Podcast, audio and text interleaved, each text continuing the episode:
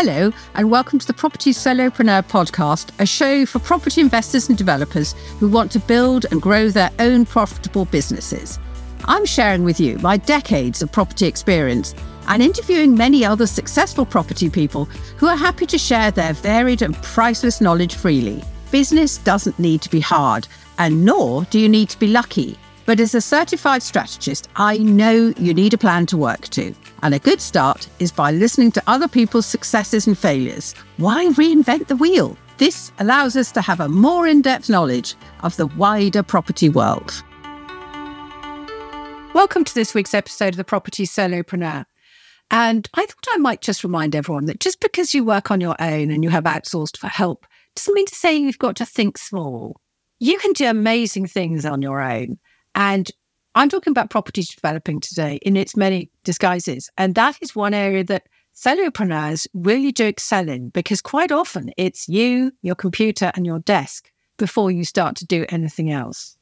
Property is a very wide church. I don't think we all think in the same way. We don't want to do property in the same way, although sometimes it's difficult to remember that. And whatever it is you do in property and however you're funded, it's got to really sit comfortably with you and your values. Not everybody wants to hold assets. Now, I know that holding assets is the right way to make sure that you have long term wealth, but it may not be long term wealth you're after at the moment. You might be after a bit of short term wealth. And that's where developing in its many departments really can help. It might be that actually developing is something that resonates with you because there's quite a lot involved before you even start to get to the property part of it. And many people I've spoken to, and I'm recording several episodes with different types of developers at the moment, they really love the intellectual challenge and the bits they've got to get right before they even start. And to a certain degree, the fights that often go on with developments before you can get them off the ground. That to them is all part and parcel of the fun, and it all helps them get to where they want to be.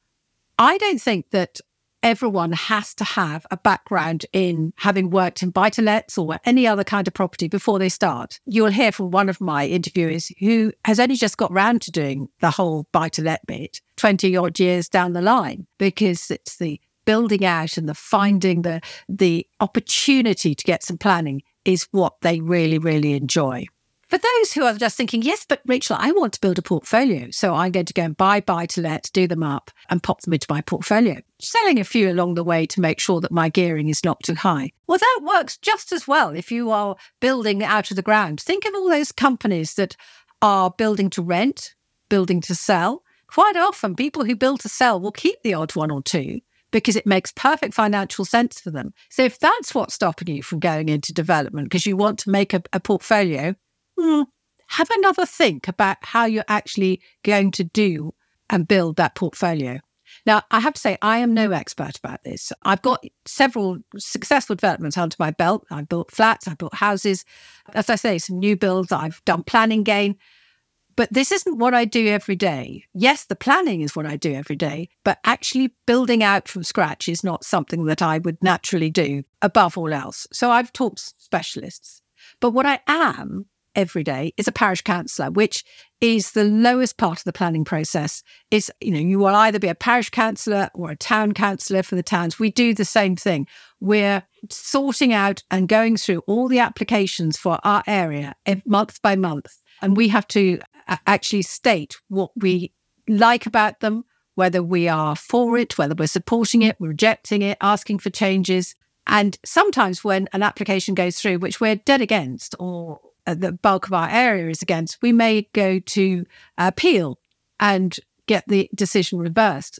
I've had some success in that. So, as you can imagine, I am possibly thought of as a poacher turned gamekeeper, whichever way around it works. But it does help, I think, from my point of view as a property developer, to understand that the process is there and not to be afraid of it.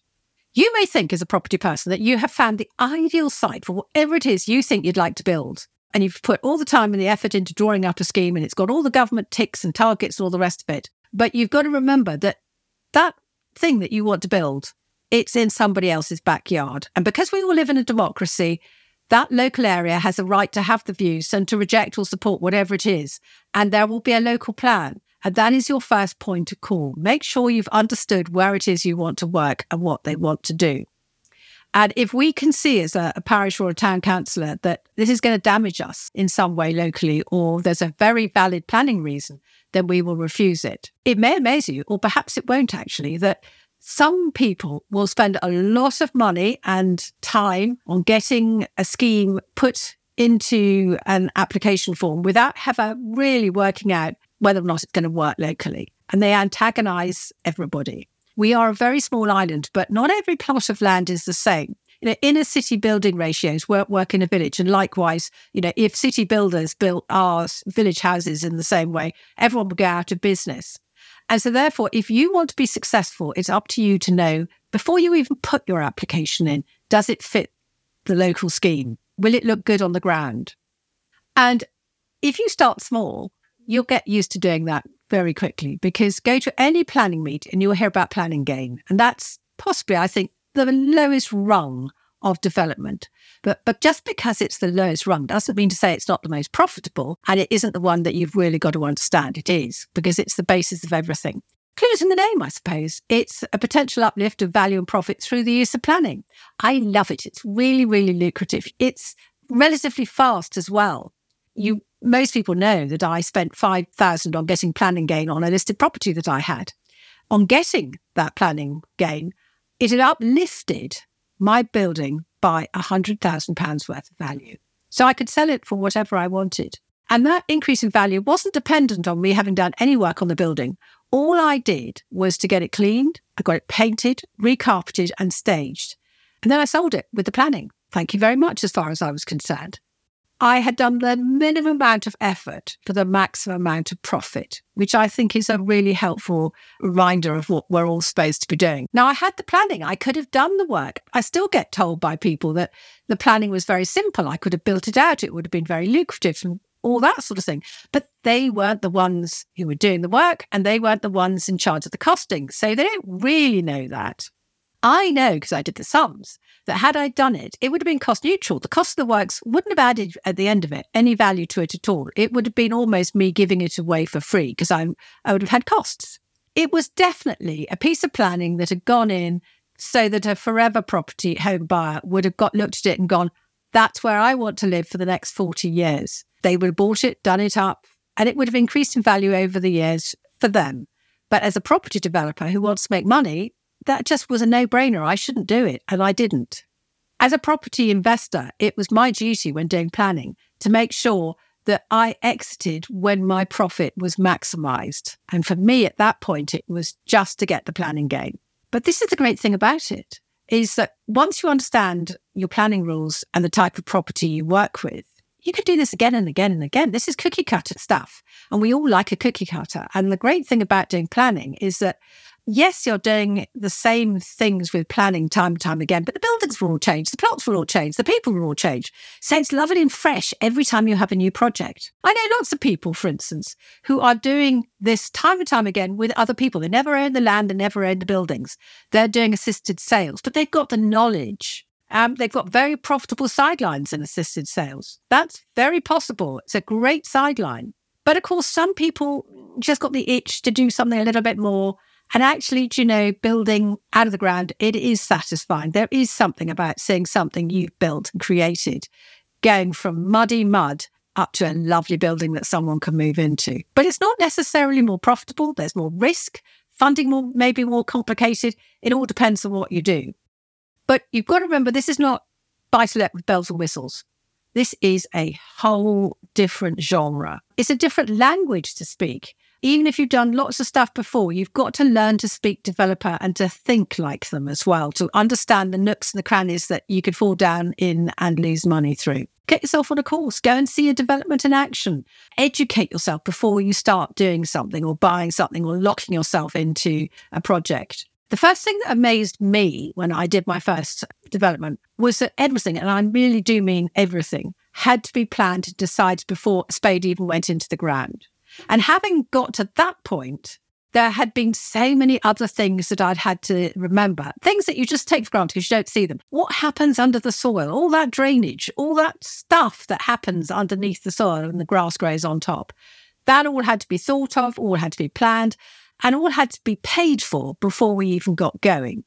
For instance, if you're wondering what sort of thing could be involved in that, locally here, where we build on clay here, and that retains the water. And there's a new build of 10 houses near me that have had to build some ponds to create the runoff so that when it rains, and my word, has it rained recently, the water has come off the roofs in torrents and has been channeled into these ponds. Now, the ponds dry in the summer, are great dust bowls, but in the winter, they hold the water so that it can go into the becks and the small river downstream easily and without flooding out the village down the hill. All these things have had to be paid for by the developer. And in fact, it was what held him up because the system that he had thought of at first wasn't actually man enough for the job and he had to get a proper engineer to actually sort it all out. So it takes time to sometimes get to even the first hole in the ground for a house to be built. And that means that as a property developer, you've got to have good funding in place and you've got to have really good grasp of cash flow.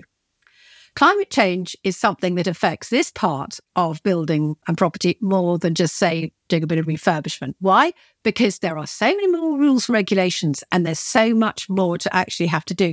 And it's not just about recycling grey water or having a bit of turf on your roof or having a zero rated house. It's um, affecting so much more. Animals, really, really important. Animals, whilst we're talking about them, you know, newts, educate yourself on good newts and bad newts, birds, bats. All of this can really cost you dearly if you get it wrong. The fines can be enormous. And in fact, bats held up my last project for 18 months. 18 months delay. That is longer than some people have out on bridging if they are doing a small buy to let. And don't think, well, I'll take a punt on it because I'm sure there aren't any bats, there aren't any birds, or there aren't any newts. Trust me, the ecologists know exactly what they're looking for. And when they come on site and they find it, you will be held up. There's no way round it. There are so many rules in place. Now, anyone can work in development. I think we should all be past the concept of, you know, Bob the Builder looking a certain way and that you've got to be a certain build or, or mindset. There are lots and lots of really successful women developers out there. I'm going to be talking to some in the future weeks and everyone I have spoken to have said it boils down to this it's about having a plan, then having the funding, and having the guts to get on and do it. Because when you're building out of the ground, you can't hide. You can't pretend you haven't got going or it's stuck because everyone can see it. And trust me, if you are building a site, everyone locally will stop and have a look or discuss it. I, I'm, I'm three miles from my nearest site at the moment, and everyone talks to me about it. They've all seen it. They all know what's happening in the trees. They know what everything. It's extraordinary. It becomes public knowledge. And the other thing is that investors, they'll still be out there for those of you who want to build because not everybody wants to just invest in normal, straightforward property stuff. There are those who really love investing in new builds, in advanced, exciting new methods of building. They're all out there. And so it's up to you as a developer just to go and find them. Now, I work with property people who want to scale and grow, and growing can sometimes mean doing something a little different. You might want to suddenly go and do some planning gain or a small development, whatever it is. Or you might want to take your small plots and turn them into big ones, multiply everything out. Scaling is all about understanding where you're coming from, understanding a plan, and then making sure that you've got everything in place to be able to do it. It's about working strategically, something working on your business, no matter what size it is, and understand where you're going and what you need people and your business to deliver. And if you are working on a small scale, you can't just go, I'll put a naught on the end and it'll work. Because with every part of your business growing, you will need more help, more people doing different things you can still be a solopreneur, but you've got to make sure that you have those people outsourced ready to do all the stuff that you just don't have the time to do. You three strategy sessions, one on one mentoring, and accountability sessions. It is actually really, really possible to achieve so much more than you thought. I can't tell you the number of times people, when I ask them, What have you done over the last two weeks? will go, Well, not a lot. And I might mention something I've seen on their Instagram. They go, Oh, yeah, I did that. Oh, and this and that. And suddenly you realize that actually They've achieved a huge amount in the last two weeks, and that's what it's all about. But anyway, if you want to know more about that, go to my show notes or send an email to racheltroughton.com. Don't forget to spell my name, A E L, or go to my website and book a call with me and let's get talking about how I can help you. But if you've never thought of development rather than just straightforward renovation, then I suggest you start with becoming acquainted with permitted development rights. Just, you know, easing the envelope a little bit on what you're used to. Then extensions, have a look at that. Garden splits with title splits and planning gain. You can make a lot of money out of that. Or just follow your gut. Go into full developing and the whole shebang. Don't be frightened. That's what you want to do. Go for it. Everyone will be cheering, honestly. There's no one to tell you you can't just because you're a solopreneur. If that's what you want to do, you go and do it. Just get yourself fully informed and then armed with the relevant skills and the relevant mindset. And then off you go. Go developing. Thank you for listening to the Property Solopreneur with me, Rachel Troughton. If you've enjoyed this episode, do hit subscribe and kindly leave a review and share this podcast with anyone you think it would help on their property journey. If you'd like to get hold of my guide for building a successful property business, go to racheltroughton.com forward slash checklist. We only live one life. So let's get your dream a reality through building a profitable property business.